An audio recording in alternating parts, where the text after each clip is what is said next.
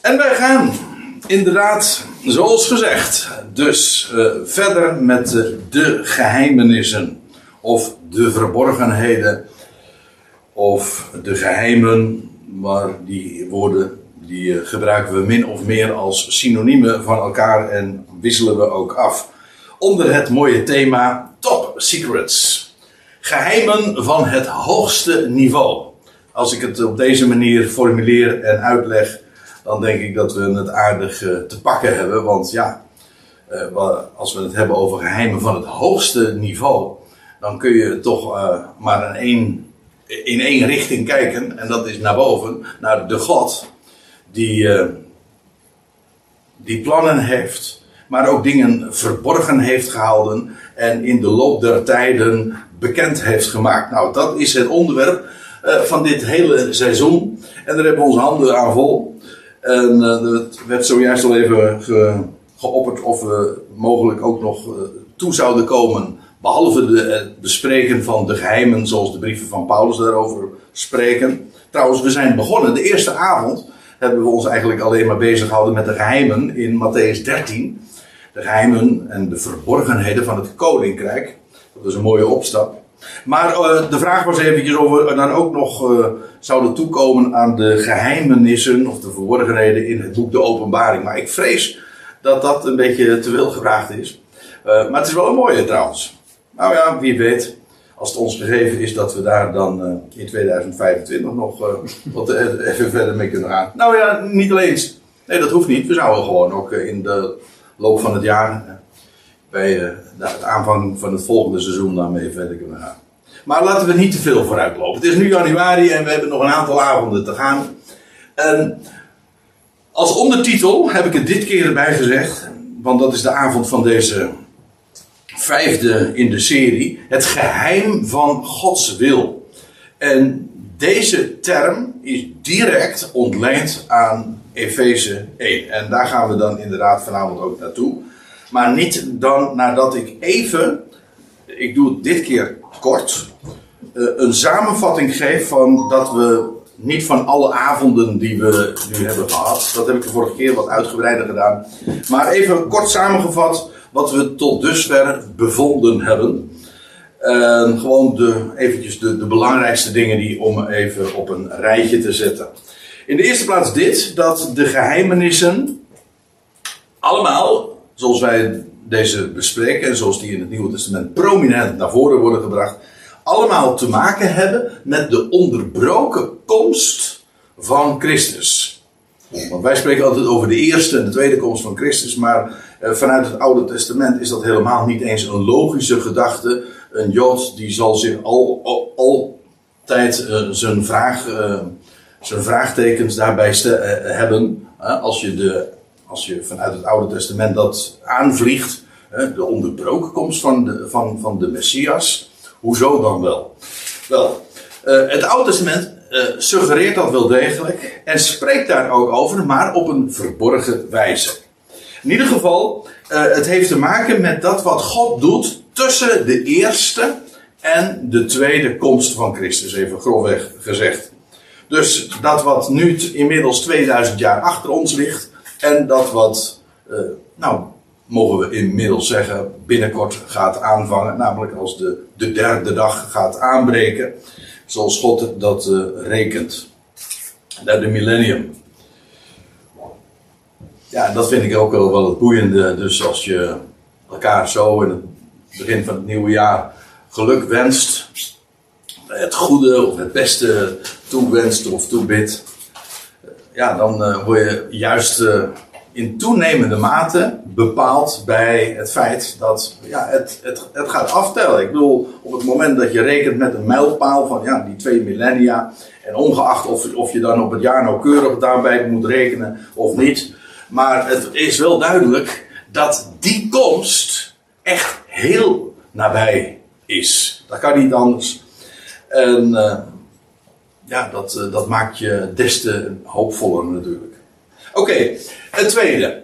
Uh, tevoren werden die geheimen of verborgenheden uh, uitsluitend cryptisch uitgedrukt. Ik vind die eigenlijk wel mooi als ik het zo zeg, cryptisch. Omdat cryptisch ook een Grieks woord is. En, dat en ook in het Nieuwe Testament dikwijls gebezigd wordt. En dan, dan wordt het inderdaad ook vertaald met, met verborgenheid. Er zijn nog een paar andere termen. Bijvoorbeeld, uh, waar we het uitgebreid over gehad hebben, mysterion. Maar ook het woordje crypto. Ja, crypto, dat kennen wij ook. Hè? Maar ook, uh, ja, het is een hele wetenschap of een technologie, cryptografie. Dingen in geheimtaal of in codetaal weergeven. En dingen die dus in, ja, op een verborgen wijze zijn versleuteld. Encrypt zeggen ze dan ook. Encrypt is ook weer Grieks, want dat betekent in verborgenheid. Dus uh, een hele moderne technologie die, uh, die, die de termen die men daarvoor gebruikt, zijn, uh, die zijn rechtstreeks gelinkt en gelieerd ook aan, aan het Bijbelstaalgebruik. En cryptisch wil zeggen op een verborgen wijze. Zo spreken wij er trouwens ook, uh, los van de technologie van cryptografie en zo. Uh, maar cryptisch wil zeggen dat je iets, als je iets cryptisch zegt, dan zeg je het op een bedekte, verborgen wijze. De hint ligt erin, maar het is niet aan publiek. Het, voor degene die, die naïef daarnaar luistert of dat leest, die heeft het niet in de gaten. En dan wordt dat uh, uitgedrukt. Die verborgenheden zijn inderdaad. Tevoren waren ze verborgen. Dat, we, hebben dat, we zullen trouwens de volgende keer dat nog wat uitgebreider bezien. Maar de vorige keer heb ik het ook al aangestipt. Dat uh, met name Paulus daar diverse keren heel uitdrukkelijk op wijst. Dat, dat, uh, dat de dingen die hij naar voren brengt en, en op schrift heeft gesteld dat die in voorgaande ionen, voorgaande geslachten, voorgaande generaties niet bekend waren gemaakt. Ze, waren, ze lagen dus verborgen. Ze waren, en je ziet dat in allerlei verhalen in de schrift, het hele Oude Testament. Wat wij typologie noemen, is in feite ook niks anders dan, dan de waarheden die we in het Nieuwe Testament uitdrukkelijk onderwezen vinden, vinden we daar op een verborgen wijze in verhalen, geschiedenissen, wonderlijkste geschiedenissen ook, al verborgen. Maar dat is dus cryptisch. En het is een, een ja, een, een, een, uitdaging altijd weer om, op, op met die bril, zeg maar, op, met, met de wetenschap van, ja, die dingen waren verborgen in het Oude Testament, en om dan met die bril op ook de schriften te openen en, en dat de bedekking wordt weggenomen. Hè? En dat wat al suggereert dat er onder die bedekking in het Oude Testament, de Tenach, uh, heel veel verborgen ligt. Ja, en dat zie je in inzettingen van data en, en allerlei rituelen, maar ook in, nou ja, zoals gezegd, verhalen, uh, gelijkenissen. Nou, dat was de eerste avond dus. Een gelijkenis is ook niks anders dan. Zeker als het je niet uitgelegd wordt. En dat was het geval toen de Heer Jezus daar in Matthäus 13 de gelijkenissen, zeven stuks, heeft uh, naar voren gebracht. Dan lees je dat hij het afzonderlijk onderwees en uitlegde aan zijn discipelen. Maar de scharen was niet op de hoogte van de betekenis. Dus die hoorden alleen maar verhalen. En dat was met recht heel cryptisch. Je, je, je kunt je de vraag stellen van, wat deden ze daar eigenlijk? En wat maakte nou dat ze daar toch naar luisterden? Terwijl ze totaal dus ontging wat er gezegd werd. En ook hoe de Heer dat dan deed. We hebben er toen bij stilgestaan dat de Heer daar dus het huis uitging. En dat hij, de, dat hij vanaf de zee in dat schip, weet je wel, de, de mensen daar op de oever aansprak. Ja, dat op zich was, daar had, zonder zijn mond open te doen, ging daar al een sprake van uit. De manier waarop hij dat zo deed. Ik, heb, uh, ik, noemde hier ook nog stijlfiguren. Uh, we hebben het al op een paar keer, uh, op een paar manieren dat ook gezien. De vorige keer vooral ook dat Paulus, als hij spreekt over de verborgenheden, dat hij dat doet dikwijls, Romeinen 16, Efeze 3, je ziet in de Evangelie trouwens ook, maar dat dat, dat gebeurt in, in een tussenzin in een, uh, is in een, ja, in een parathese. En dan druk je dus in feite in de stijl uit dat wat je, waar, je mee bezig bent. Tussen haakjes. Een onderbreking. En in die onderbreking laat je zien waar het eigenlijk allemaal om gaat. Dus dat is ook een, op een cryptische wijze uh, uitdrukking geven aan dat waar, ja, waar het om gaat. En typerend voor die tijd tussen de eerste en de tweede komst, dat is dus een van, een, van de bevindingen. Ook vanaf de eerste avond hebben we die, die lijn al eigenlijk neergelegd. En kom je, je struikelt daar ook over. Dat de Heer dat uh, doet, over die eh, geheimenissen spreken. Uh, juist in verband met het ongeloof van Israël. En dat heeft ook weer te maken met het feit dat die komst van Christus onderbroken is.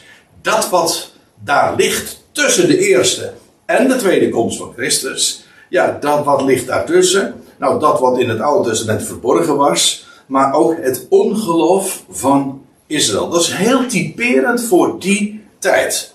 En daarmee ook weer samenhangend wat dat God vervolgens dus uh, het, maar nou, dat is ook weer een hele leuke, het net, uh, het net laat uitwerpen aan de andere zijde van het schip. Die is ook wel mooi. De hele nacht niks gevangen, weet je wel, en dan, dan, het net uitwerpen aan de andere kant van het schip. Oké. Trouwens, terwijl ik het zeg, weet je dat, uh, dat waar ik nu op doel, ik zeg het, ik, het schiet me zomaar ter plekke te binnen, dus ik heb het niet, dit heb ik niet voorbereid of zo, maar uh, wat, je leest in dat die geschiedenis van de Heer Jezus, dat hij verschijnt aan het meer van Tiberias, dat is in Johannes 21. Toen was het evangelie al afgesloten.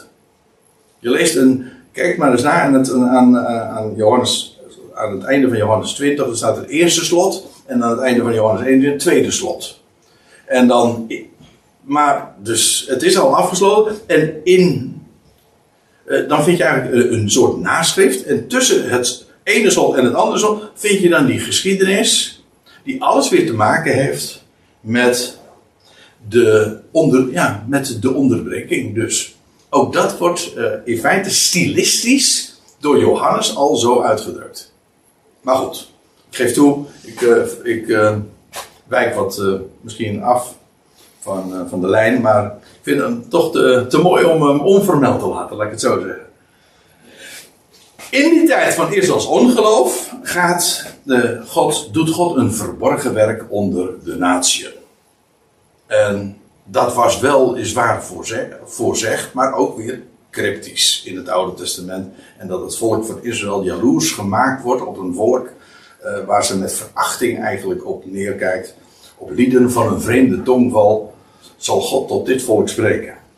Oké, en uh, ja, en als ik dat zo gezegd heb, dan uh, heb ik het la laatste punt nog in die samenvatting van wat we tot dusver hebben bevonden. Namelijk dat het de figuur van Paulus is dat het geheim bekendgemaakt wordt.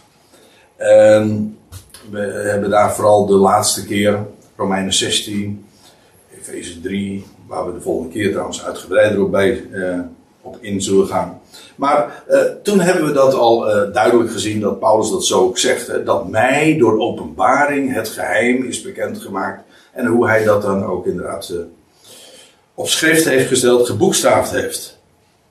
En hij noemt dat dan ook inderdaad mijn evangelie. Dat evangelie wat aan hem is toevertrouwd. En ja, de figuur van Paulus is daar dus centraal. Dus het is dus niet toevallig dat we met name in dit seizoen uh, ons bezighouden met de brieven van Paulus. Want Paulus by far gebruikt die term het geheim of termen die daarmee verband houden, uh, ver uit het meest. En dat doet hij, en hij, hij, hij gebruikt die term niet alleen, maar hij ligt dat ook zo dikwijls toe. En op allerlei via allerlei aanvliegroutes uh, maakt hij, ja, vertelt hij over deze dingen. Het is Paulus die daarin dus heel uitdrukkelijk de centrale figuur is. En ik vind hem altijd, ik ja, ik blijf hem heel mooi vinden, dat de naam Paulus daar ook weer model voor staat. Want dat heeft alles te maken met het woordje stoppen. Het Griekse woord voor stoppen is pauw. En een onderbreking, pauze. En inderdaad, hij, werd, hij kwam voor het eerst. Hij werd voor het eerst, vinden we die naam van, van de apostel Paulus, als hij in aanraking is met een echte heiden, Sergius Paulus. Ja, en toen was daar een Jood, Elimas, en die probeerde dat te verhinderen. En die wordt dan tijdelijk blind gemaakt. En dan, in dat verband lees je, en Saulus, anders gezegd, Paulus. Nou, en dan eh, consequent vanaf dat moment is het niet meer Saulus, maar is het Paulus. Ja. Dus dat is heel typerend. Oké. Ehm, ik zei al, ik wilde eventjes gewoon kort nog even samenvatten wat we tot dusver hebben gezien. En dan gaan we nu naar inderdaad die term die we op de eerste dia zagen. Het geheim van Gods wil. En aangezien we die term aantreffen in, in Efeze 1, gaan we daar dus naartoe. Maar dan beginnen we te lezen, en het is midden in een zin. Trouwens, dat, dat is, het is midden in de zin van Efeze 1. Want dus ik, ik, uh, zeg bijna, nou het klopt niet helemaal wat ik nu zeg.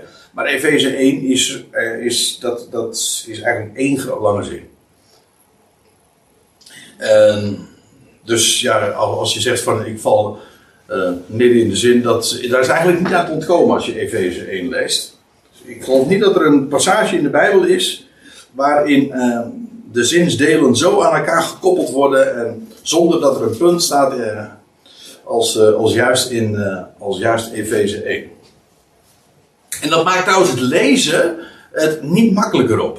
Maar aan de andere kant, er is geen, ook dat durf ik rustig zo te zeggen, er is geen hoofdstuk in de Bijbel waarin zozeer uitgepakt wordt als het gaat om de geweldige rijkdommen en de schatten die God in zijn schatkamer heeft en die allemaal ons deel geworden zijn in Christus. Onvoorstelbaar hoe dat in Efeze 1 allemaal naar, naar voren gebracht wordt. En trouwens, als ik hier aanhaak, dan is daarmee, uh, dan heb ik dat aardig geïllustreerd, want Paulus had zojuist gesproken over de, de vrijkoping in Christus door zijn bloed. En dan zegt hij, en hier haak ik dus aan, uh, aan het einde van vers 7, uh, naar de rijkdom van zijn genade. En ja, die genade die uh, in deze brief ook zo dikwijls naar voren gebracht wordt. Genade, u weet het, dat betekent vreugde om niet. God geeft, hij maakt blij en dat doet hij puur, ja, om niet. Zonder dat daar enige tegenprestatie van verwacht wordt. Naar de rijkdom van zijn genade. En ik hecht eraan om te, om te zeggen, ik vind hem zo mooi, dat daar dus staat uh, net als trouwens in een aantal andere passages, in Efeze 3 vers 16, vind je de exact dezelfde term. En in Filippenzen 4 vers 19 ook weer. Naar zijn rijkdom. En er, is een verschil. De, de, ik weet eigenlijk niet of die term ook uh, gebruikt wordt. Zou ik eens naar moeten kijken. Maar er had ook kunnen staan uh, dat, dat God geeft vanuit zijn rijkdom. En op beide valt weinig af te dingen. Maar het verschil is toch wel groot. Kijk, als ik, ik noem maar wat, hè. stel je voor, ik, ben, ik heb 100 miljoen euro. En ik geef aan iemand die zegt van, joh, ik zit een beetje krap kas. En, en ik, geef, uh, ik geef 5 euro weg. Dan, geeft, dan geef ik uit mijn rijkdom. Maar ik geef dan niet naar mijn rijkdom. Hè? Overeenkomst. Naar wil zeggen inderdaad, in, over, in kata, dat is een voorzetsel, betekent trouwens bij ons ook het woordje naar. heeft een andere betekenis ook. Maar uh, ja, dat is een beetje naar, maar uh, goed. dat maakt uh, in het Nederlands een beetje lastig. Maar in ieder geval, in, het betekent in overeenstemming met je rijkdom. Dus als God naar, zijn, naar de rijkdom van zijn genade geeft, dan geeft hij in overeenstemming met zijn rijkdom. Oftewel, dan geeft hij rijkelijk, niet armetierig. Ik bedoel, als, als, als, als, als hij een klein beetje geeft, ja, dan geeft hij ook uit zijn rijkdom. Maar nee, dat is niet wat God doet. Hij geeft, dat is wat, die, wat Efeze 1 ook zo'n enorme schatkamer maakt. Uh, het, eh, God, of Paulus stalt uit, want hij laat zien dat, dat het, het houdt niet op. Het is, het is haast verkwistend.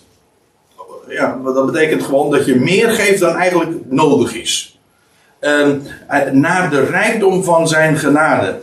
Uh, er wordt in, uh, in hoofd. Dat is. Hier is een vers weggevallen. Dit moet zijn vers. Ik denk vers 17. Maar goed, dat weet ik niet precies. Moet nog even nakijken. Uh, dan wordt er. Sorry. Dan wordt er gesproken over de rijkdom uh, van de heerlijkheid van zijn lotbezit. Dat term die term lotbezit komt straks nog even op terug. In, uh, hoofdstuk, in hoofdstuk 2, vers 4 wordt er gesproken dat God rijk is aan ontferming. En in een paar versen later dan nog weer wordt er gesproken over de overtreffende, over superlatieven gesproken. Uh, dat, dat, daar weemt het van in, in, in deze brief. Overvloeiend en rijkdom en um, overtreffend. Overtreffend wil ook weer zeggen dat het er overheen gaat. Letterlijk. Uh, in het Grieks staat er trouwens het woordje hyperballo. En hyper betekent natuurlijk erover. En ballo, daar komt ons woordje bal vandaan. En dat betekent werpen. Dus, ja, dus overwerpend er overheen. Het gaat er overheen. Het gaat er altijd overheen. En, en dat is kenmerkend voor de rijkdom van zijn heerlijkheid. Dat overtreft alles. Denk daarin mega, ook Grieks woord trouwens. Hè. Denk daarin heel groot. En ik kan u verzekeren, het is nog het is veel te klein. Op voorhand. Want over de rijkdom van zijn heerlijkheid, die overtreft al, al ons, zelfs ook al ons voorstellingsvermogen. Dus dat kun je nooit overdrijven. Dat is nogal mooi. Dus uh, als, uh, ik heb de, de, de beschuldiging meer dan eens gehoord.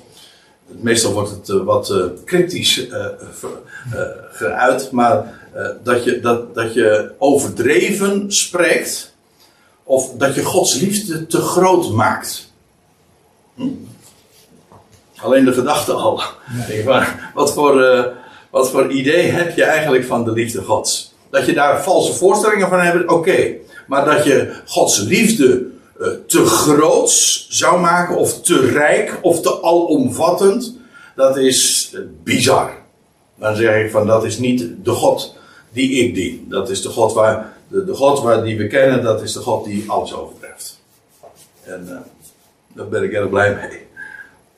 En dan hoofdstuk 3, daar wordt ook nog een keertje die, de uitdrukking gebruikt.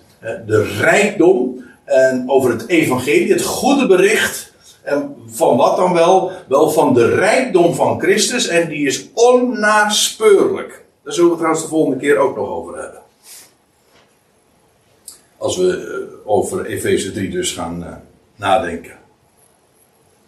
Allemaal uh, van die passages in dezezelfde brief waarin over de rijkdom gesproken. Of de rijkdom van het lotbezit, de rijkdom van zijn ontferming, de rijkdom van, van, um, van dat evangelie. En nou ja, kortom, het is, het allemaal zo rijk. Hè? naar de rijkdom van zijn genade, welke hij, welke hij in ons uh, doet overvloeien. In, uh, ik, ik heb u al, al zo vaak keer, een paar keer verteld, als ik dan de vertaling cursifeer, dan geef ik daarmee aan dan, dat ik dan wat afwijk van de NBG-vertaling. Het staat hier trouwens ook in een een, in een, de aoris, waarvan u wellicht inmiddels wel weet dat dat, een, een uitdruk, dat, dat het feit weergeeft zonder dat het een, een relatie heeft met een specifieke tijdstip waarop het plaatsvindt. Verleden, heden of toekomst speelt geen rol. Aoris wil zeggen zonder horizon. En dus het feit wordt gesteld. Hij doet dat in ons overvloeien, ongeacht wanneer. Dat is het idee. En ja, dat is dus uh, de rijkdom die God geeft. Die is overvloeiend. Heb je het weer? Over, uh, overtreffend, overvloeiend naar zijn rijkdom. Um, en hij doet dat in ons overvloeien. Dat is, die is ook wel mooi. Um, hij heeft ons bewezen. Uh, nee, dat in de MBG-vertaling komt dat niet echt tot uitdrukking. Maar hij doet dat in ons overvloeien. Dus God doet niet alleen maar een werk aan ons of door ons, maar ook in ons. Ik denk trouwens, uh, dat gaat altijd per definitie via het oor. Hè, komt dat in het hart. Hè, geloof uit gehoor. Je hoort het woord. En zo doet hij, uh, zo schenkt hij als het ware zijn geest. En daarmee zijn woord ook in ons. En daarmee, en dat doet hij overstelpend, overvloeiend. En dus je hebt, om even dat trappetje te laten zien, je hebt genoeg. Maar, en dus, ja, je kan, ik bedoel, ik heb, ik heb vanavond gegeten, ik heb genoeg gegeten. Ik zat niet helemaal vol, maar ik heb wel genoeg gegeten. Maar je kan ook helemaal vol zitten, vervuld. Maar er gaat nog een, stapje hoger en dat is, dan is het overvloeiend. Dat moet je met eten trouwens niet doen. Met drinken, met, met drinken ook niet, is ook niet zo handig. Maar het gaat er eventjes om. Uh, dat is net als met een beker. Ja, die kun je. Uh, die, als die overvloeiend is, dan, dan spreken we ook over. Dan verspil je het. Want ja, als je meer dan genoeg hebt. Dan heb je eigenlijk dus te veel, zeg je. Hè? Ja, maar God heeft, die heeft zulke royale voorraden, als ik zo maar zeg. Die heeft, die heeft genoeg. Dus die, die geeft ook gewoon. Ah, blijf maar geven, blijf maar geven. Ja, maar dat is de rijkdom van zijn genade. En dan zeg je, het is overdreven. Ja, maar dat is nou, dat is nou zijn genade. Maar let op, hij doet ons, uh, want we komen er wel op. Hij doet in ons overvloeien. En dan staat er in alle wijsheid en verstand. En dus hij, geeft ons hij doet in ons overvloeien uh, in alle wijsheid en verstand. Dat kun je trouwens op twee manieren opvatten. Als, hij, als er staat van, uh, is dat dat hij dat met alle wijsheid, uh, in alle wijsheid en verstand doet? Of doet hij het in ons overvloeien, zodat wij wijs en verstandig worden? Snapt u het verschil? Je kan het op allebei de wijzen kun je het opvatten. Ik hoef denk ik geen keuze te maken, want het is in beide gevallen denkbaar. Hij doet het in alle wijsheid en, en verstand in ons overvloeien, maar dat maakt ook dat het in ons, uh, dat het, geeft, het voorziet ons van wijsheid, van alle wijsheid, let op, weer zoiets, alle wijsheid uh, en verstand, en dat, dat, dat wordt overvloeiend in ons. Ik, vind het een beetje lastig om het, om het, verschil heel goed weer te geven, maar ik hoop dat het overgekomen is. Je kunt het op, op beide manieren opvatten. Ik vind het trouwens wel heel belangrijk om die twee. Kijk, wijsheid en verstand, ze worden niet voor niks in één adem gebruikt. En dat betekent ook dat de beide begrippen uh, aan elkaar gekoppeld zijn. En dat, dat hoeft. Beide heeft iets. Het heeft iets rationeel. Hè? Met iets, het heeft te maken met verstaan van dingen, verstand. Je verstaat de dingen, je begrijpt de dingen. En, maar, maar neem niet weg dat uh, de termen zelf. Uh, er zit een verschil. Vers, ja, verstand heeft dus te maken met, met inzicht, het verstaan van de dingen, het begrip van de dingen. En dat is heel mooi. En wijsheid dat is, dat is het Griekse woordje Sophia.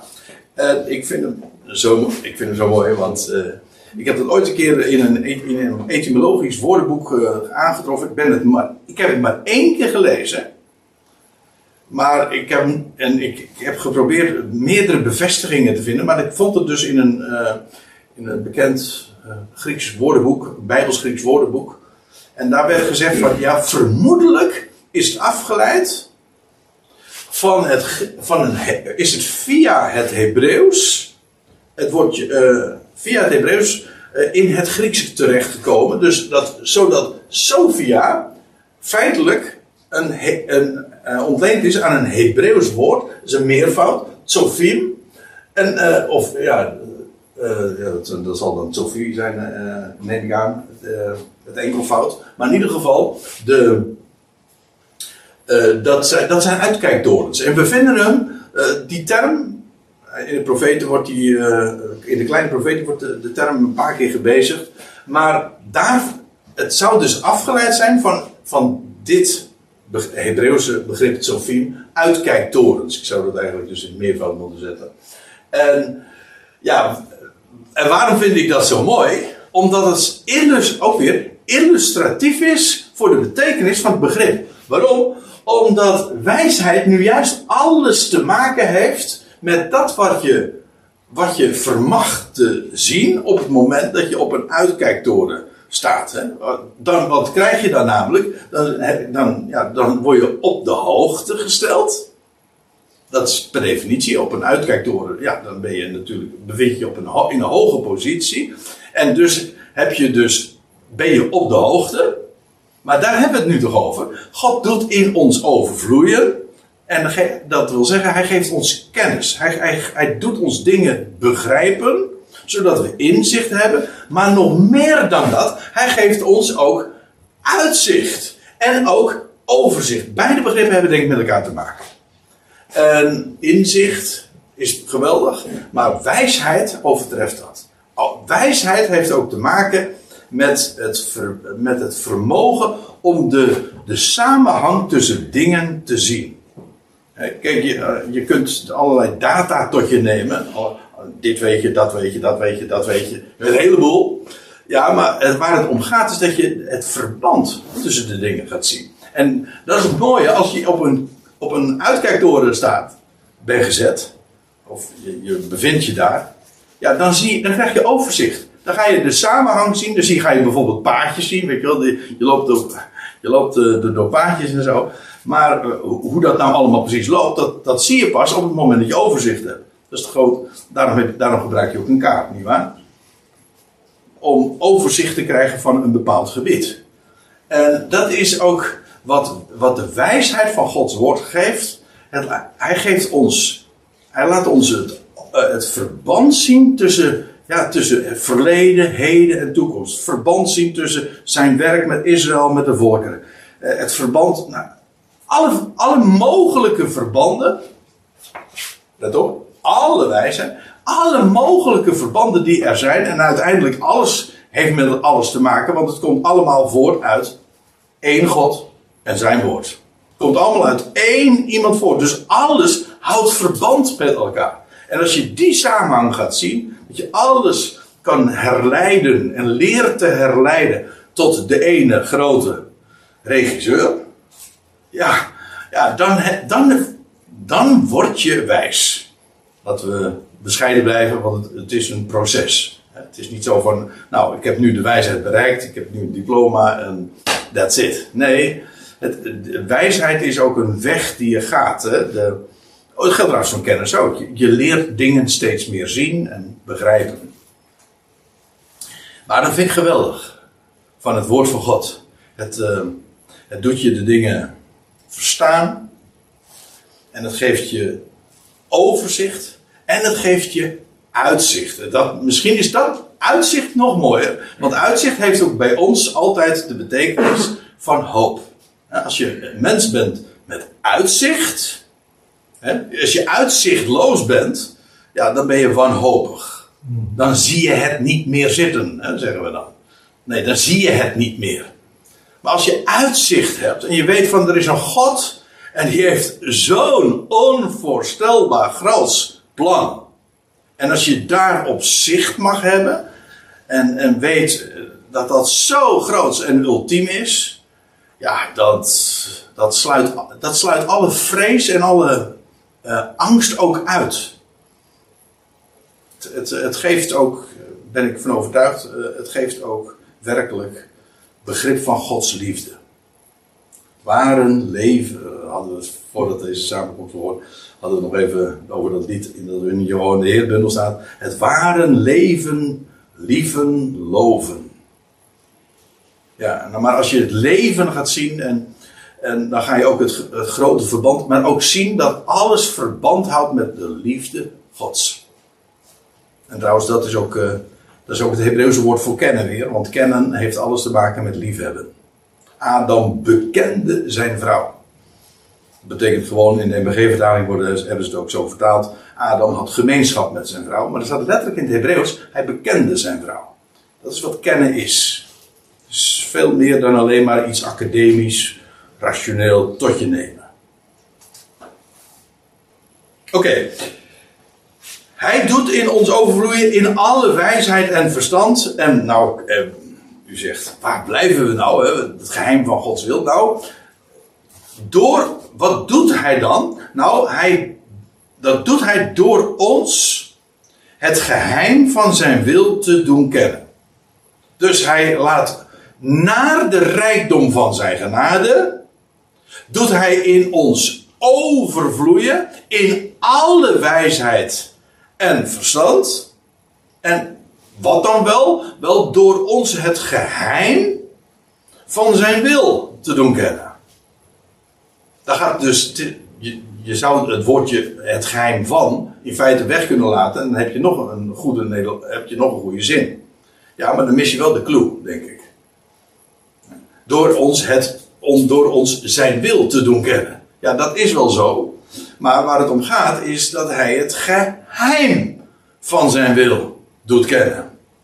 Overvloedig.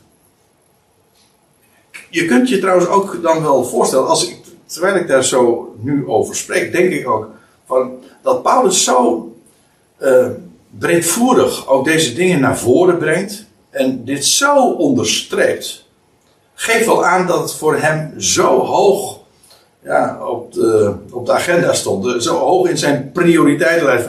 Dit moet verteld worden. Dit zouden mensen weten. En dit is ook waar God mee bezig is en wat hij wil geven, namelijk dat we, over, dat we overvloeien in, in wijsheid en verstand. En wel, en wel doordat wij leren kennen het geheim van zijn wil.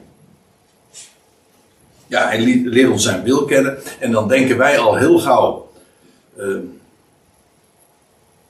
ik, ja, ik, laat ik maar gewoon zo benoemen zoals ik het uh, zelf ook ervaren heb. Ik heb, zowel, ik heb mijn, uh, mijn roots weliswaar in de reformatorische wereld. En vervolgens ook in de evangelische wereld terechtgekomen. Maar meestal is het zo dat als men het dan heeft over Gods wil, dan gaat het over Gods wil voor mijn leven. Dat, dat ik weet uh, wat mij te doen staat vandaag en morgen en welke stap ik mag, mag zetten en waar niet. En, maar dat is. Leg dat eens naast wat Paulus hier in Efeze 1 vertelt.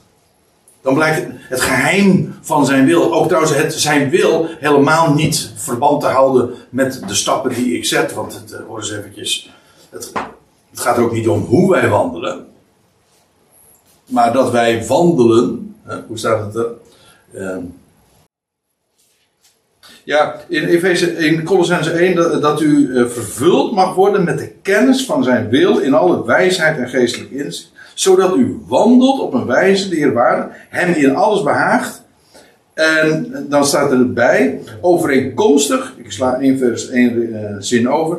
Overeenkomstig de sterkte van zijn heerlijkheid. Met blijdschap in alles te volharden en geduld te oefenen. En dankend de Vader.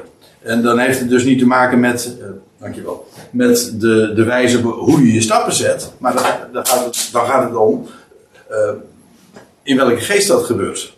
In, in, dank, in besef van wie hij is.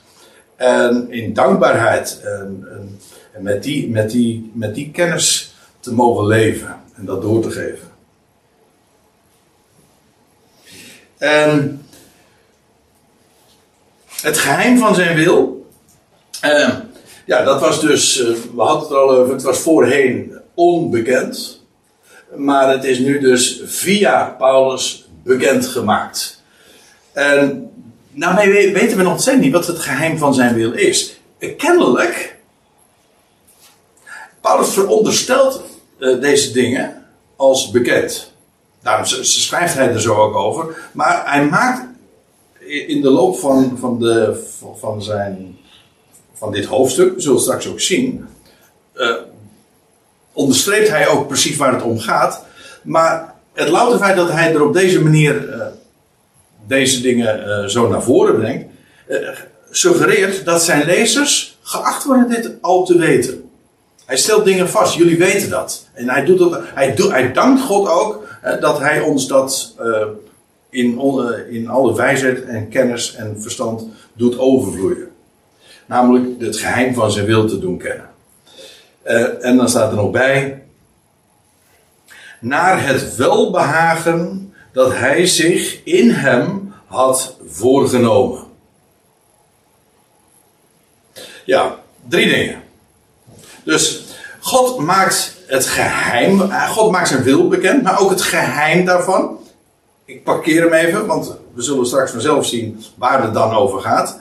Maar er wordt hier uh, eerst nog bij gezegd, wat Paulus zegt van, ja, het is in overeenstemming met, hè, heb je weer dat woordje naar, naar het welbehagen, het, naar het genoegen, want dat is eigenlijk wat uh, welbehagen is, het is een beetje een oud-Nederlands woord natuurlijk, genoegen, het plezier, of de schik, ik, ik heb er welbehagen in. Ik, God heeft er schik in. Het is zijn welbehagen. In die termen spreken we dan als we het combineren met linken aan God. Maar naar het welbehagen dat hij zich in hem had voorgenomen. God heeft dus een voornemen. En, dat, en met genoegen, of met schik, of met plezier, realiseert hij dat in hem. En waarbij hij is uiteraard God, in hem is Christus. Dus God heeft een voornemen en het is zijn genoegen om dat in hem te realiseren. In hem heeft hij het opgevat, in hem gaat hij het ook vervullen. En dan staat erbij, wat dan wel? Wel, in ieder geval, om tot in de volheid van de tijden. En ik heb, uh, ja, ik heb hier een. Uh, ook hier heb ik weer eventjes een kleine aantekening gemaakt, of in ieder geval een kleine wijziging in de MBG-tekst. Want het, het, is een, het duidt op een proces. God realiseert dat voornemen in Christus. En er staat erbij tot in de volheid van de tijden. Dat, dat, dat hoort recht in. Want u ziet hier ook dat voorzetsel Griekse woord ijs. Dat wil zeggen, God doet dat.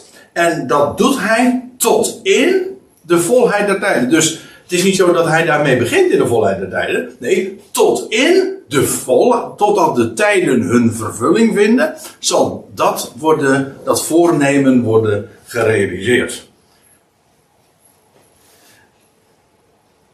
Ja. Dus je krijgt dit, je, je hebt dus tijden en tot in de volheid van de tijden zal dat worden vervuld. En die, hoezo volheid? Wel, de volheid wil zeggen dat dat voornemen vervuld wordt. God heeft een voornemen en dat doet, dat realiseert hij en dat doet hij ook stapsgewijs in tijden moet ik trouwens iets bij zeggen. Dat is niet zo, dit is, is niet zo bekend, denk ik. Maar uh, het Grieks heeft twee woorden. Dat zeg ik niet om ingewikkeld te maken, maar juist om, om even een nuance aan te geven. Heeft twee woorden voor tijd. Je hebt aan de ene kant, het ene woord kennen we heel goed. Namelijk, of redelijk goed denk ik. Uh, chronos. Het Griekse woord chronos betekent letterlijk tijd. Hè? Denk maar aan ons woordje chronisch ziek zijn, langdurig ziek zijn. En chronologie, hè, dat is de, de tijdrekenkunde. Dat wil zeggen, je, en dat chronos heeft te maken met tijd in de kwantitatieve zin. Tijd bereken je. Hè? Hoeveel tijd heb je nog? Hè? Nou, uh, over, over, over tien minuten gaan we koffie drinken, om wat te doen. Hè? Dat, dat, dat is kwantitatief dat wil zeggen, je kan, je kan daar een bepaalde. Je, kan dat meten. Dat is chronisch. Je, uh, ja, chronisch en ook uh, chronologisch. En, oh, dat is ook weer zoiets. Dan heb je een tijdlijn en dan zet je bepaalde Daar zet je bepaalde mijlpalen neer en, en dat kun je gewoon inderdaad meten. Maar je hebt ook een ander woord, en dat woord wordt hier gebruikt. En dat wordt ook heel dikwijls vertaald met tijden. Maar dat is een ander woord en dat is kairos. Of in dit geval meer van kairon. Bestem, dat, ja, bestemde tijden. Hier ook, zo wordt het in deze interlineaire weergegeven. Dat is tijd in de kwalitatieve zin van het woord. Uh, vandaar ook dat het vertaald wordt bijvoorbeeld met uh, tijdstip. Of een bestemde tijd. Dat, uh, het gaat over een hele specifieke, benoemde tijd. Waarin iets, een bepaalde gebeurtenis plaatsvindt. Heel aardig wordt het. Dat is heel leuk. Want het woordje kairos, bij zowel Chronos als kairos, wordt vertaald met tijd. Maar wat doen vertalers nu? Wanneer in één uitdrukking, in één frase, beide Griekse woorden gebruikt worden. En dan wordt het ingewikkeld. En dat gebeurt een paar keer. Bijvoorbeeld in, eh, in, in 1 Thessalonica 5, dan, lees je, zegt Paulus: uh, Broeders, wat de tijden en gelegenheden betreft, is het niet nodig u daarover te vertellen enzovoort. Maar dan gebruikt hij wat de tijden, Chronos, en gelegenheden, Kairos, betreft. Dan wordt het vertaald dus, in het ene geval is de tijden, dat is kwantitatief, zal ik maar zeggen. En het andere is een specifieke gelegenheid. Een tijd waarin iets plaatsvindt. Een tijd die een bepaald karakter heeft, die een bepaald etiket kan opdrukken, of zeg van eh, een bepaald soort tijd ook. Bijvoorbeeld, uh, je kan tijden, uh, de tijden van de Ionen. Dat is, dan, dan meet je de tijd, of dan benoem je de tijd in termen van Ionen. Ja. Ik zeg dat expres, omdat ik denk dat dat alles met elkaar te maken heeft. Want, uh, kijk, God heeft een voornemen.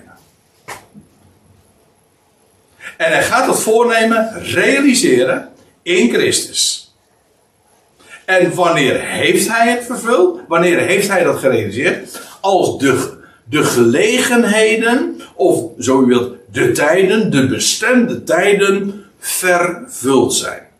Dat is een heel project, een plan dat hij ontwikkelt en uitwikkelt, of hoe zeg je dat?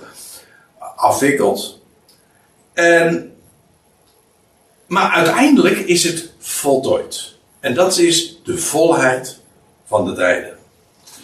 En dit is heel interessant, maar in de Efezebrief wordt bijvoorbeeld heel dikwijls gesproken over, over de tijden van de Ionen. Of in ieder geval worden de Ionen benoemd in, uh, in hoofdstuk. Laten we eens eventjes van het begin af aan nemen. In hoofdstuk 3, vers 9 wordt gesproken over van Ionen her dan wordt de tijd dus niet gemeten, of van hoe lang dat duurt. Maar eh, die tijden worden benoemd, namelijk in de sfeer van het zijn wereldtijdperken.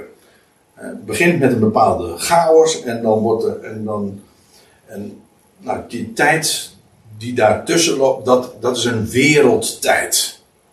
Bijvoorbeeld de huidige wereldtijd, de aion van deze aion, die is begonnen toen, nou, bij de zondvloed een hele nieuwe tijd brak aan.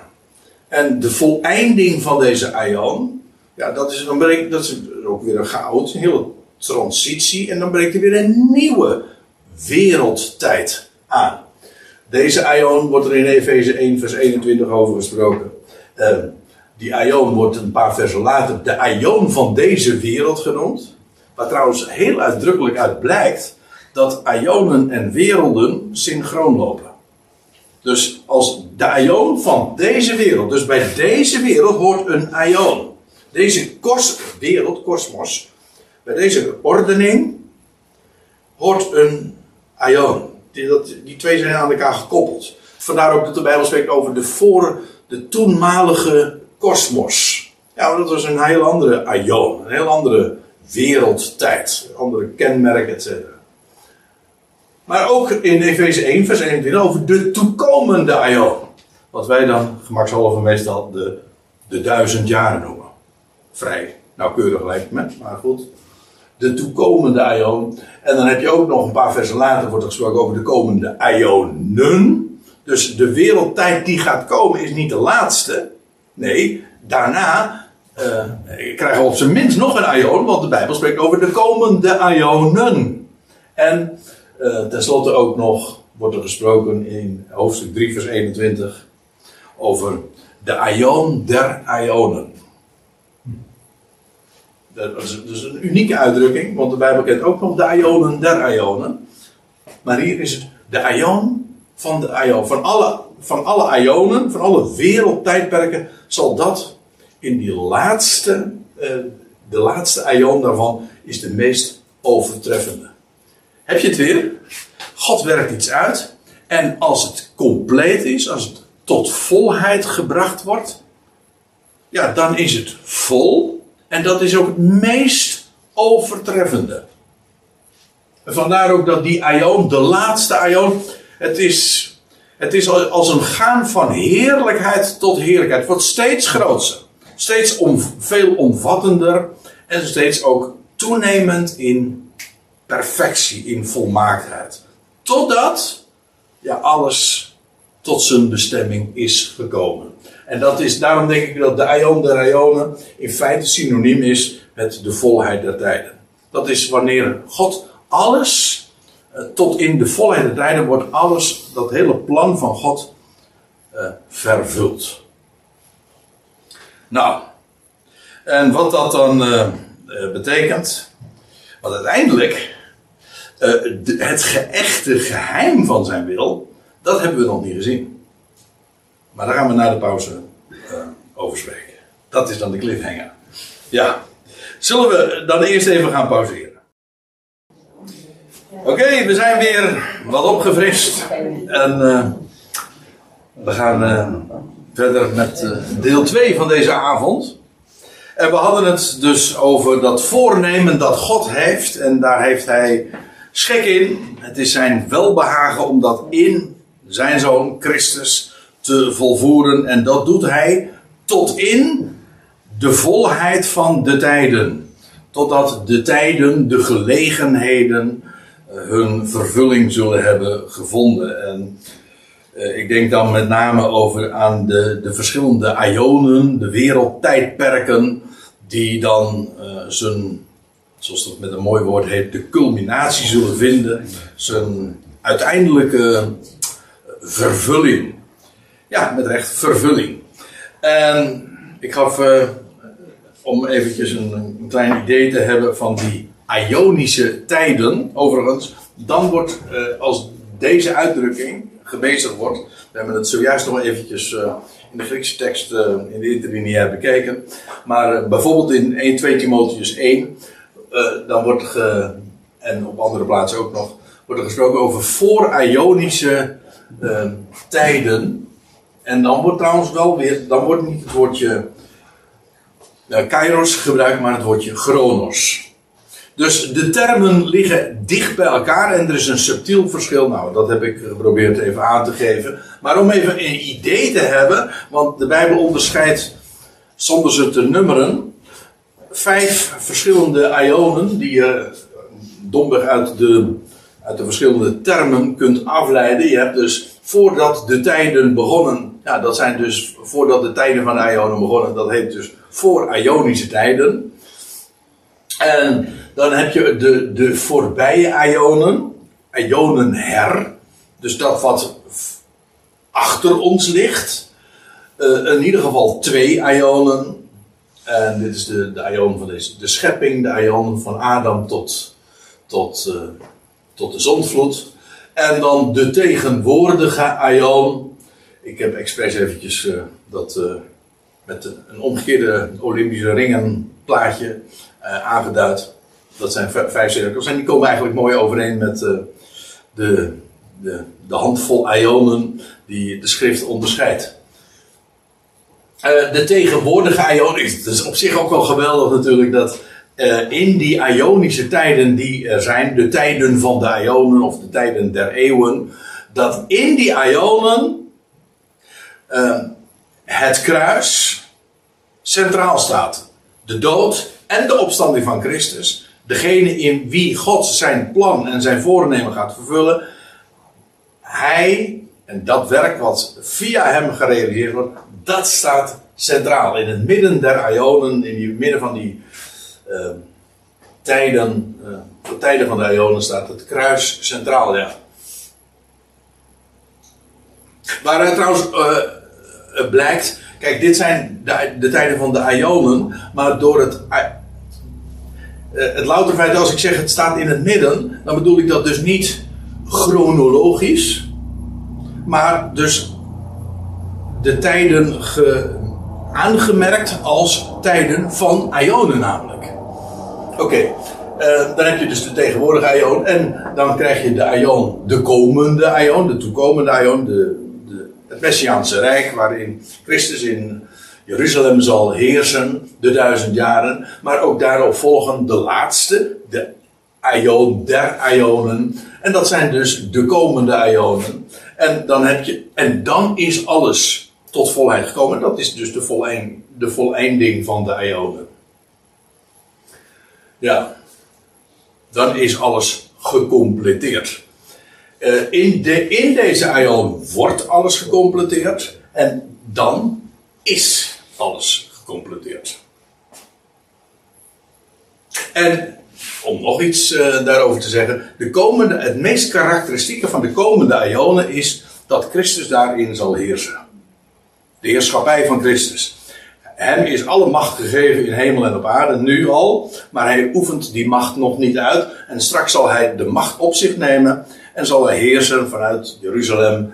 En, en dan zal hij heersen totdat, ja, ook totdat hij alles tot volheid gebracht zal hebben en ook de laatste vijand niet gedaan zal hebben. En dan zal hij het koninkrijk overdragen aan zijn God en Vader. Maar dan is alles ja, gerealiseerd. Eh, het voornemen van God. Hoe staat het in Jezaja 53? Aan het einde. Het voornemen des Heren, het voornemen van Yahweh, zal door zijn hand, dan gaat het over de knecht van Yahweh, zal door zijn hand, uh, gelukkig geluk, uh, was dat in de, in de Statenverdaling, zal, uh, of met succes dus, dat is wat het is, voortgang vinden. Gods voornemen wordt gerealiseerd met succes. Ja, via Hem en via Hem alleen. En ook allemaal weer alles volgens plan en volgens schema en volgens het, het, het tijdpad dat God daarvoor heeft uitgekozen.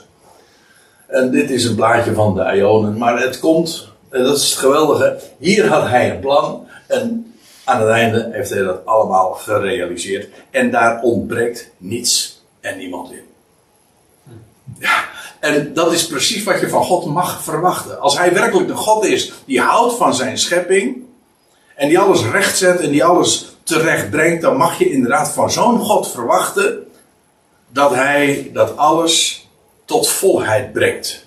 Nou, dat is het geweldige uitzicht dat God ons geeft en dat God in ons laat overvloeien. Niet alleen inzicht, maar ook uitzicht. Dat je dat zo, dit is zo groot, zo adembenemend ook.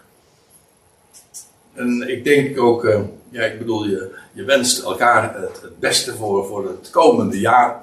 Maar er is geen wens die zo, ja, zo heerlijk is en ook zo goddelijk is, is dat we inderdaad ten volle gaan verstaan.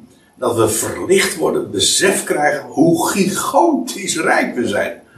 Dat hè, dat je beseft. We hebben, ja, ik blijf het zeggen. We weten, oké, we weten dat we ongelooflijk rijk zijn. Maar beseffen we dat ook? En dat besef, dat je dat, dat, dat dagelijks zeg maar op je hart gebonden. Wow, dat je s'morgens de dag weer, je staat op wauw, dit is de dag van, die hij gemaakt heeft. Onze God die alles door zijn zoon tot, tot volheid gaat brengen. Ja, dan, heb je, dan, dan begin je de dag meteen met een, een stralend uitzicht. Dat is toch geweldig? ja. Hoe man. Om uh, en er staat erbij, uh, oh ik moet eventjes, oh, oh, tot in de volheid dat voornemen van God, dat God in Christus volvoert en realiseert, tot in de volheid van de tijden, oké. En dan het al wat in de hemelen en op de aarde is, onder één hoofd, dat is Christus samen te vatten. Ik pak eerst even het laatste deel van de zin. Uh, eigenlijk om een hele goede reden. En dat is dat het in het Grieks ook, dat laatste deel van de zin, staat eigenlijk vooraan. In het Nederlands is dat een beetje lastig om te doen, maar. Uh, dus in, die bes, uh, volgorde bespreek ik het ook. Het is eigenlijk heel eigenaardig. Je ziet het hier trouwens in de interlineair ook. in het Grieks is dit, deze vraag, deze woorden, is eigenlijk één Grieks woord. Daar hebben we dus hebben de vertalers zes Nederlandse woorden voor nodig gehad om dat ene Griekse woord uit te drukken. Dat is geen verwijt, helemaal niet. Maar ja, we hebben dat zo niet. Maar ja, wat, wat doe je dan als je Bijbelstudie uh, doet? Dan, dan word je daarvan bewust. En dan staat in. Eigenlijk, als je het ontleedt uh, in zijn elementen, dan, dan zie je eerst dat woordje ana, en dat betekent, dat is een voorzetsel, dat betekent naar boven. En dat laatste, dat betekent, dat is eigenlijk een werkwoord en dat is hoofden. Geef toe, dat is eh, een beetje gek gezegd. Maar dan weet je, het is opwaarts hoofden. En het idee is, dat is uh, interessant, want dit specifieke Griekse woord komen we, komen we twee keer tegen. Uh, beide trouwens in de brief van Paulus. Dat is hier dus. Maar al eerder had hij het ook gebruikt hij in Romeinen 13, vers 9. En dan lees je dat, dat dan wordt het vertaald met samenvatten. En het idee, uh, hoe staat het er? heel de wet wordt in één woord samengevat. En dan wordt dit specifieke Griekse woord ook gebruikt. En dat is wel aardig. Ehm, want in feite doen wij, zeggen wij het ook op een soortgelijke wijze. Namelijk, als, je een, als je schrijft, hè, krant of een artikel en, of in een boek, dan heb je een, een bepaalde passage en daarboven zet je een kopje, een hoofd.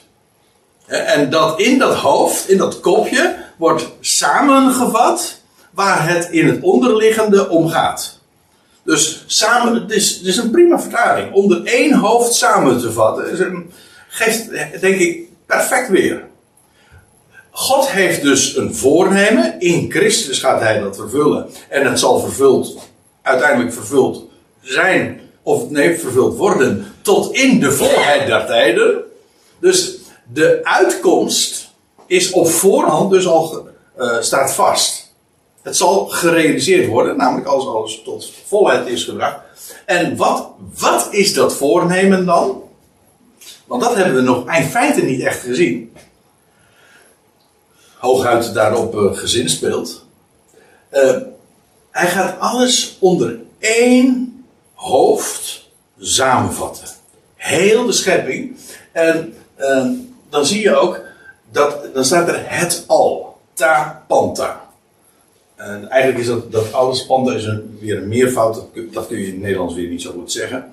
Het alles, het allesen of zo. Nee, maar goed.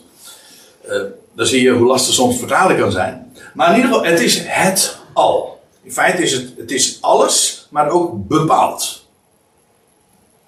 Uh, gewoonlijk is het een aanduiding van het, ja, het, zoals wij het ook zeggen, het al, het heel al, de schepping. En dat is hier ook het geval. Het al, namelijk dat wat in de hemelen en wat op de aarde is. In de beginnen schiep God de hemel en de aarde. Nou, dat is het boven en onder.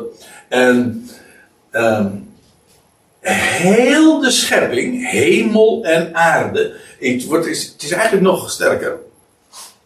Want uh, je leest in, uh, in, in uh, nou, Philippens 2, daar wordt gezegd, dat wordt dan aangehaald vanuit uit Jezaja 45, dat God een eed zweert. Dat doet hij maar een paar keer lezen in de Bijbel.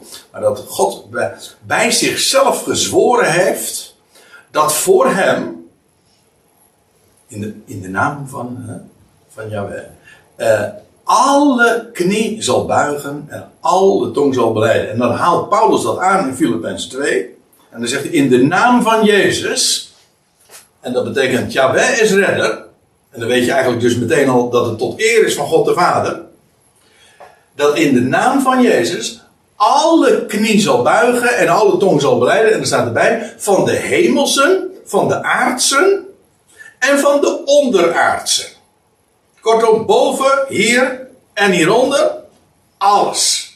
Elke tong, elke knie uh, zal zich volledig onderschikken aan hem en hem beleiden. Namelijk als redder. Ja, in de naam, staat erbij, hè, in de naam van Yeshua of van Jezus.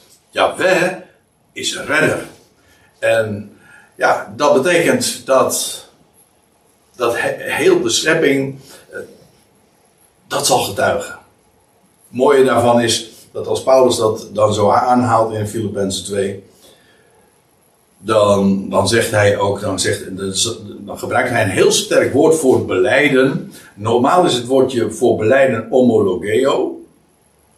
En hier gebruikt hij een heel sterk woord, namelijk ex-homologeo.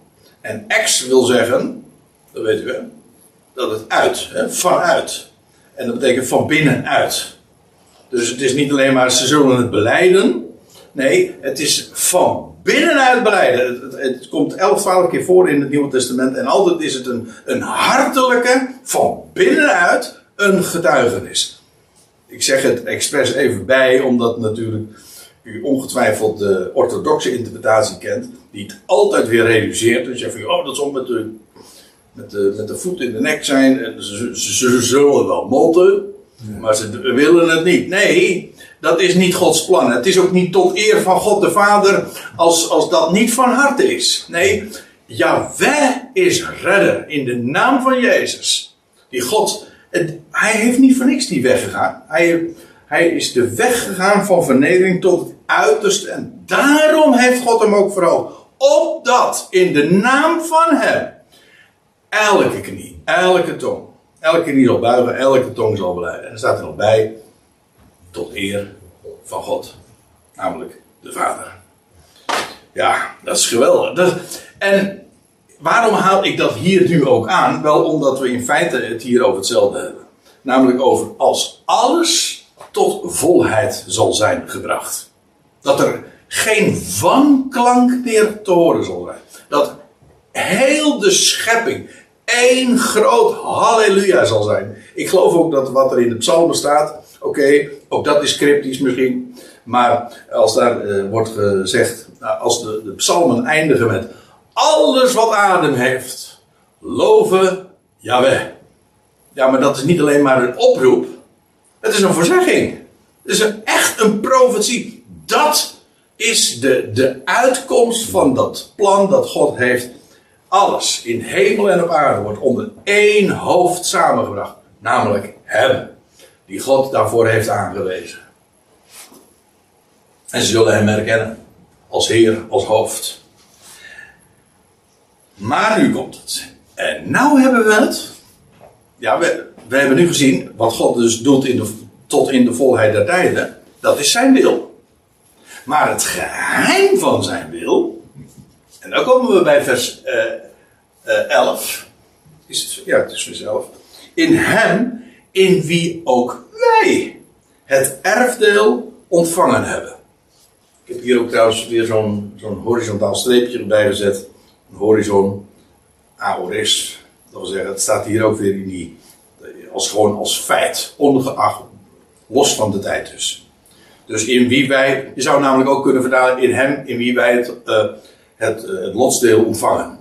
Punt. Ongeacht wanneer. Het feit wordt gesteld. En ja, hier komen we echt op het geheim van Gods wil. Dat God heel de schepping gaat brengen onder de voeten van Christus en van de Messias.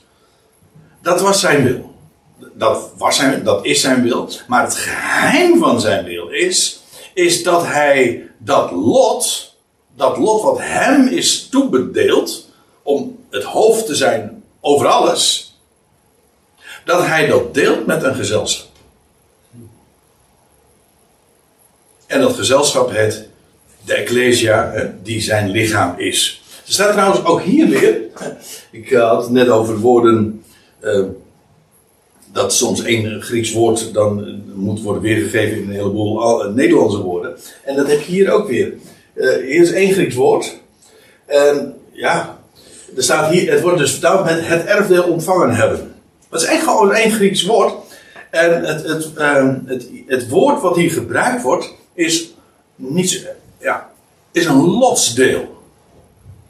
We hebben het er wel eens vaker volgens mij over gehad. Ja, ja, eh, weet je, op het moment dat je het woordje erfenis of het, het werkwoord erven tegenkomt in het Grieks, dan kom je eigenlijk het, eh, dan, dan, dan stuit je op iets wat eigenlijk met loting te maken heeft. Het idee daarbij is, het valt je ten deel.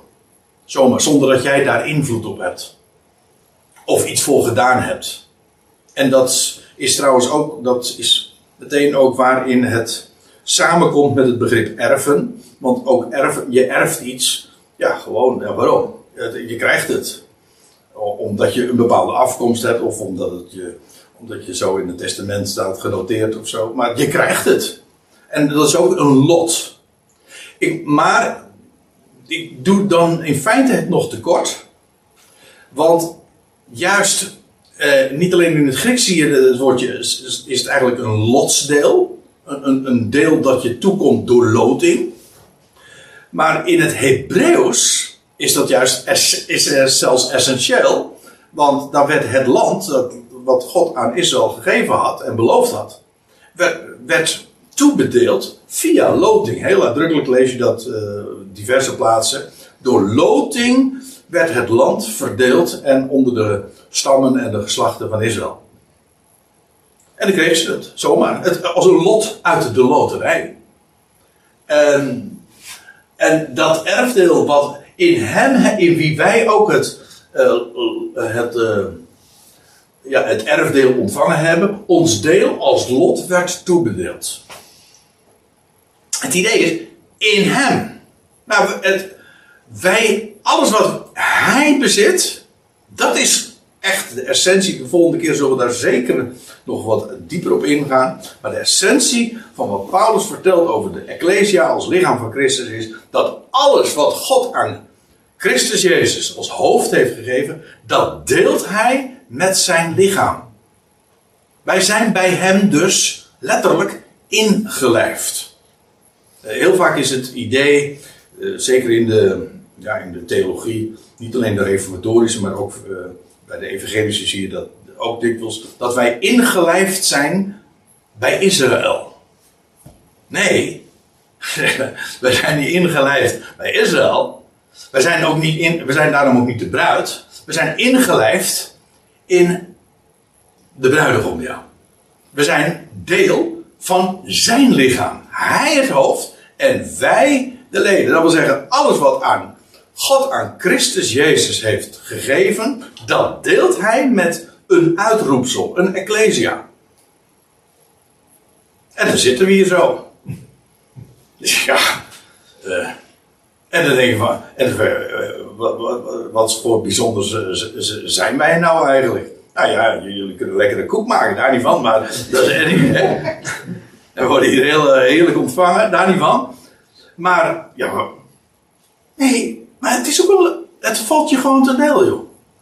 Als God je ogen opent, en hij, hij doet jou uh, zijn woord horen en, en ook verstaan, en, en hij, hij opent harten. Ja, dat is een lot uit de, ik, ik noem het echt een lot uit de loterij. Want het is geen verdienste. Je krijgt het zomaar om niet.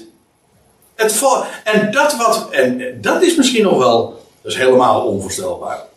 Bedoel, God heeft een geweldig plan met Israël. Het is geen volk waar hij zo'n hoge bestemming voor heeft gegeven. Oh, eh, om als kanaal van zegen voor de hele wereld te dienen. Ja, maar er is één volk. Dat daar zelfs nog ver bovenuit gaat. Letterlijk bovenuit gaat. Geen aards, maar een hemels deel bezit samen met hem. En dan begrijp je ook uh, wat beter als Paulus spreekt over dat, dat, dat, dat zij jaloers worden hè, op, een, op, een onverstandige natie, op zij die God helemaal niet zoeken. Nee, maar dat is, dat is wat.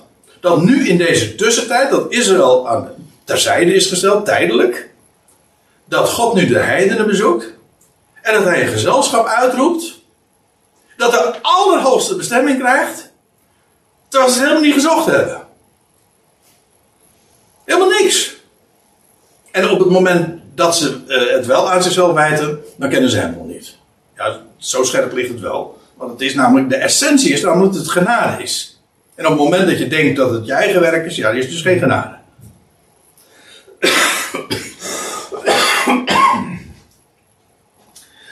Ja, het geheim van Gods wil is dat, dat uh, de Christus. Ook dat gaan we de volgende keer wat, uh, wat, uh, wat, wat breder en dieper bekijken. Maar de Christus is dus niet alleen maar het hoofd. Dat kan wel hoor. Het kan het, gewoon Christus Jezus. Ja, maar de Christus is in feite, heel wat keren zie je dat in de Bijbel, dat hoofd en lichaam tezamen. En die vormen de Christus. En een eenheid. En alles wat aan hem is toebedeeld, dat, dat valt ons ten deel. Ja, met recht. Dus de Christus onder wie het al wordt samengevat, deelt dit lot met de Ecclesia, die zijn lichaam is trouwens een term die rechtstreeks ontleend is aan het, slot van dit hoofdstuk, Efeze 1. De Ecclesia, ja, welke Ecclesia dan? Ook dat moet je nader precisie, preciseren, weet je toch? Eh, ja, nou ja, nou, de, de Ecclesia die zijn lichaam is.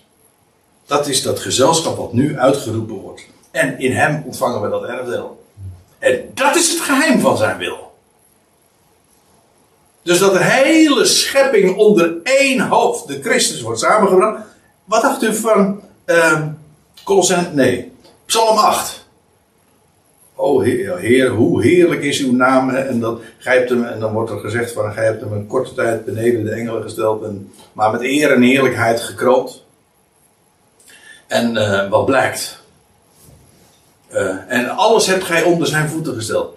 En dat wordt dan vervolgens aangehaald in, ja, ik, ga nu niet naar, het slot toe, maar kijk het maar naar in, een van de laatste versen van Efeze 1, dan staat hij heeft alles onder zijn voeten gesteld. En, en hem als hoofd gegeven aan de Ecclesia. En dat betekent dus dat heel de schepping niet alleen aan Christus Jezus is ondergeschikt, onderworpen, eh, maar ook aan de Ecclesia. Als het er niet had gestaan, had ik het niet durven zeggen. Want dan zeg ik, wauw, je durft nogal. En het staat er zo. Alles is onder zijn voeten gesteld. Dat wil zeggen, inclusief dat, dat lichaam. ja, dit is echt, dit is zo uh, onvoorstelbaar groot. En eh, het valt je ten deel. En hij, uh, hij, hij, hij, beschikt, nou, daar zal ik straks ook wel nog, nog mee afsluiten. Laten we eerst nog even dit lezen. In hem, in wie wij ook het erfdeel ontvangen hebben. Waartoe wij tevoren bestemd waren. Worden. Ja, eigenlijk staat hier niet, staat, misschien het hier. Dat verticale streepje staat eigenlijk betekent de continuing vorm. Dat is de uh, tevoren bestemd wordende. Ja, en dat betekent dus die positie nemen we in. En hoe komt dat? Is dat de keuze van de mens? Nee, helemaal niet. Het valt je ten deel. En dat geeft, in feite wordt dat ook weer bevestigd in die formulering van uh, tevoren bestemd. Dat, ja, dat is het plan. Dat is voorbestemd. Dat is dus met recht voor de stemming. Predestination. Engels, Nederlands, predestinatie. Hè? Bestemming. Geloof je in predestinatie? Jazeker. Dat een geweldige waarheid. De meeste mensen die, die schrikken bij de gedachte, of die bibberen zelfs bij de gedachte, worden bang bij het woord predestinatie, omdat ze denken, je bent gepredestineerd voor de hemel of voor de hel. Of dat is Calvinistisch, wat ik nu zeg. Maar dan heb je dus echt toch helemaal niets van het evangelie zelfs begrepen. Dus ook geen verwijt, maar dat is gewoon een vaststelling. Dan, dan ken je nog niet. Ja, waartoe wij tevoren bestemd worden. Trouwens, in als we even zouden, uh, zouden lezen wat uh, een paar versen hiervoor stond, dan lees je al dat, dat, dat er staat: In liefde heeft hij ons tevoren ertoe bestemd. in liefde. Dat wil zeggen in een sfeer van liefde. Dat is predestinatie. Als God voorbestemt, dan doet hij dat in liefde. Hij geeft alles een plek. Aan elk schepsel. En dat doet hij in liefde. En in liefde heeft hij ons tevoren ertoe bestemd. Tot, ja, niet om tot kinderen te worden aangenomen. Zoals de, de Statenverdaling zegt, dat is echt niet, het is geen adoptie. Het is tot zoonstelling. En zoonstelling tot zoonschap. En, hij heeft, en dat betekent, een, in een zoon in de Bijbel is altijd ook een erfgenaam. Degene die ja, de erfenis, of dat het lotsdeel, toebedeeld wordt. In liefde heeft hij ons er toe bestemd, um, ervoor toe bestemd tot zoonschap. Door Jezus Christus naar het, heb je het, naar het welbehagen van zijn wil. God heeft daar een plezier in om het op die manier te doen. Zodat alle, alle roem ook is uitgesloten. Het is zijn wil. Het is zijn voornemen. En met dat hij alles aan zijn zoon geeft, de Christus, de eerstgeborene onder de broeders, onder vele broeders, geeft hij dat ook aan dat gezelschap dat met hem nu verbonden is, ja, als hoofd en lichaam. Dus ja, nu, om het nog even de puntjes op die te zetten, we hebben nu reeds de geest van het zoonschap, de zoonstelling.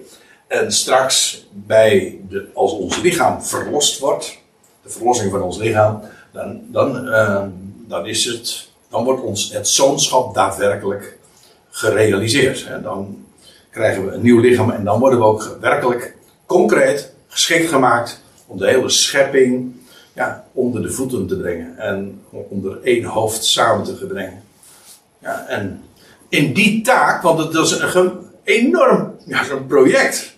En daarin zet hij zijn zoon, inclusief dat lichaam van hem, in. En met rijkhalsend verlangen, dat is Romein 8, hmm. dan ziet de schepping uit naar het openbaar worden van de zonen Gods. Ja, dat is de zoon, de eerstgeboren onder vele broeders, met dat gezelschap dat met hem verbonden is. Het is niet alleen wat je hier leest, maar het, in al de brieven die Paulus zo heeft opgetekend, wordt dit naar voren gebracht.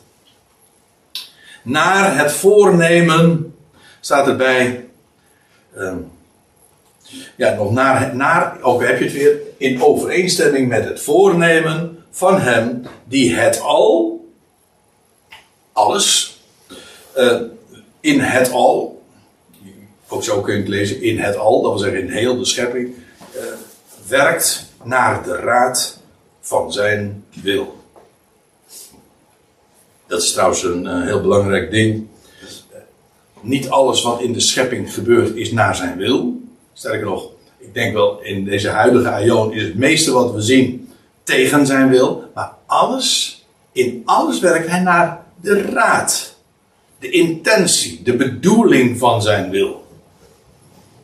Ik uh, hecht er nog eventjes aan om te zeggen dat bijvoorbeeld, dat is het meest klassieke voorbeeld dat de Bijbel zelf daarvoor geeft. Uh, Farao verzette zich heel uitdrukkelijk tegen Gods wil. Maar niet tegen de raad van Gods wil. Integendeel. Dat, ik, ja, ik wil dat toch even nog uh, zeggen. Ik zal het kort even aanstippen. Want in Romeinen 9 dan, dan lees je dat, dat, dat, dat, dat God dus Farao dan. Uh, Paulus uh, bespreekt dan die geschiedenis van Farao, die, wiens hart verhard werd. En dan, dan zegt hij van dan brengt hij een, denkbeeldige tegenstander zeg maar, van zijn betoog te bergen. En zegt hij van, ja, gij zult nu tot mij zeggen, wat heeft hij daar nog aan te merken? Als zelfs een farao gewoon tot verheerlijking van zijn naam is. Wat heeft hij daar nog op farao aan te merken? Want wie wederstaat zijn, en dat is fataal uh, voor het verstaan. Want in de, en de NBG-vertaling en in de Statenvertaling staat hier dan, want wie wederstaat zijn wil.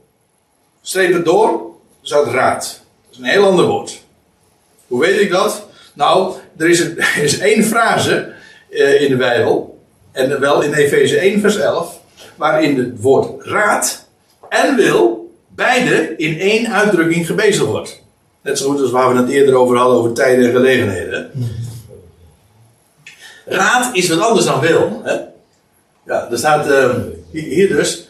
De raad, de bedoeling of de intentie van zijn wil. Gods wil was: laat mijn volk gaan. Dat was wat Farao wist. Maar de bedoeling, zijn intentie was dat Farao zich zou verzetten en zo door een tegenstander, een sterke tegenstander, zijn macht zou betonen. Maar daarvoor moest hij zich wel verzetten tegen Gods wil. Zo, die twee termen zijn gewoon verschillend. Dit heeft te maken met Gods verborgen bedoeling, zijn geheime agenda, om zo te zeggen. En dit is met wat hij bekend maakt, zijn wil. Dit moet je doen. Dit sta je te doen. Zo, dit is wat ik. Uh, nou, dit is, dit is mijn wil. Dus heeft Farao uh, Gods wil weerstaan? Nee. Uh, ja, pardon. Nou moet ik wel goed correct. Ja, zeker. Hij heeft Gods wil. Heeft hij Gods raad weerstaan? Nee, dat kan namelijk niet. Wat er ook gebeurt, al, in alles werkt hij naar de bedoeling van zijn wil. En dat betekent dus dat bij God er nooit meer iets misgaat. Uiteindelijk gaat er gaat van alles ook tegen Gods, dwars tegen Gods wil in. En toch, hij beschikt alles. En uh, zojuist in de pauze hoorde ik nog een citaat uit Spreuken 16. Dat is vers 9. En dit is Spreuken 16 vers 4. Jij, jij citeerde zojuist. Uh, uh, de mens overdenkt zijn weg. Maar de bestiert zijn gang. Hè? De mens wikt. Daar is onze term onze termen, onze, onze uitdrukkingen afgeleid, van afgeleid. De mens wikt, God schrikt. Ja, en er staat er in Spreuken 16, ja, wij maakt alles voor zijn doel. En als je dan, uh, dan ga je, ga je sputteren, ja, maar, zelfs de goddeloze voor de dag van het kwaad.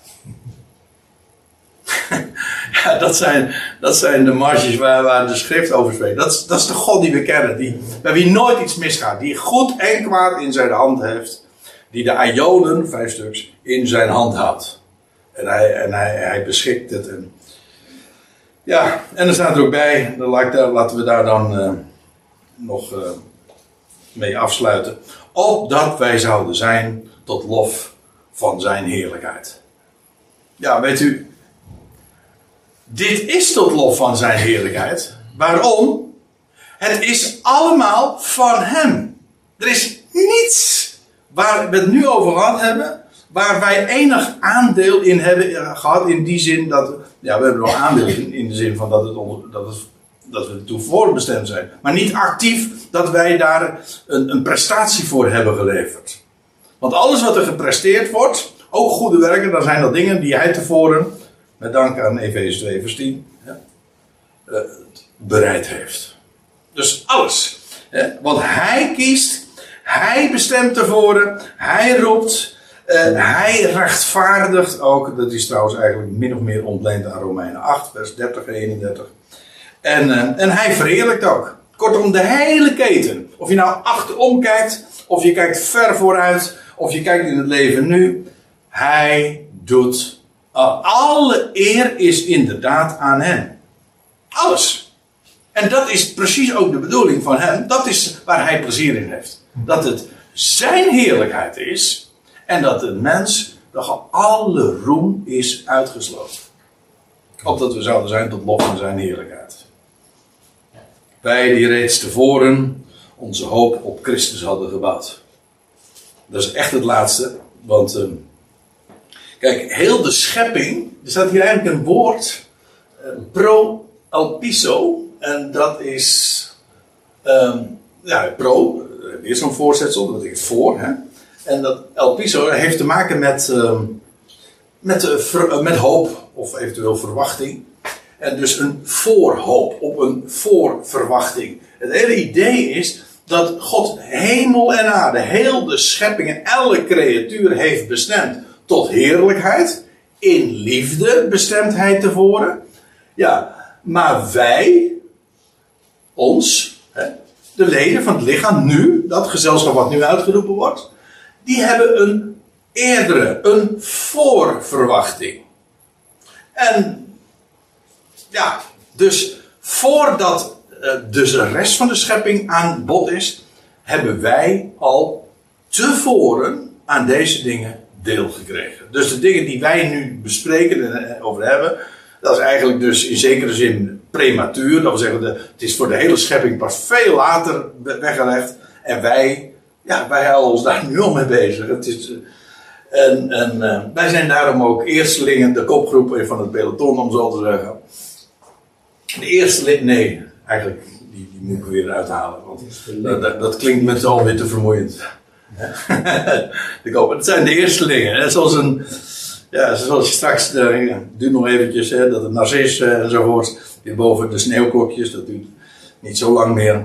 Dat die weer boven, uh, boven de, de grond komen en, en, en, gaan bloeien. Dat zijn de eerstelingen.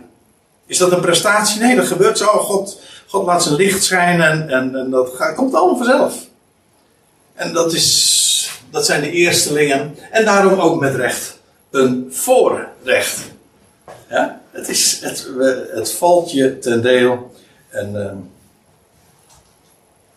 ik vind het heerlijk om, daar, om aan zulke dingen te denken. Dat we zo'n grote God hebben, zo'n geweldige verwachting. En wij al een voorverwachting mogen hebben.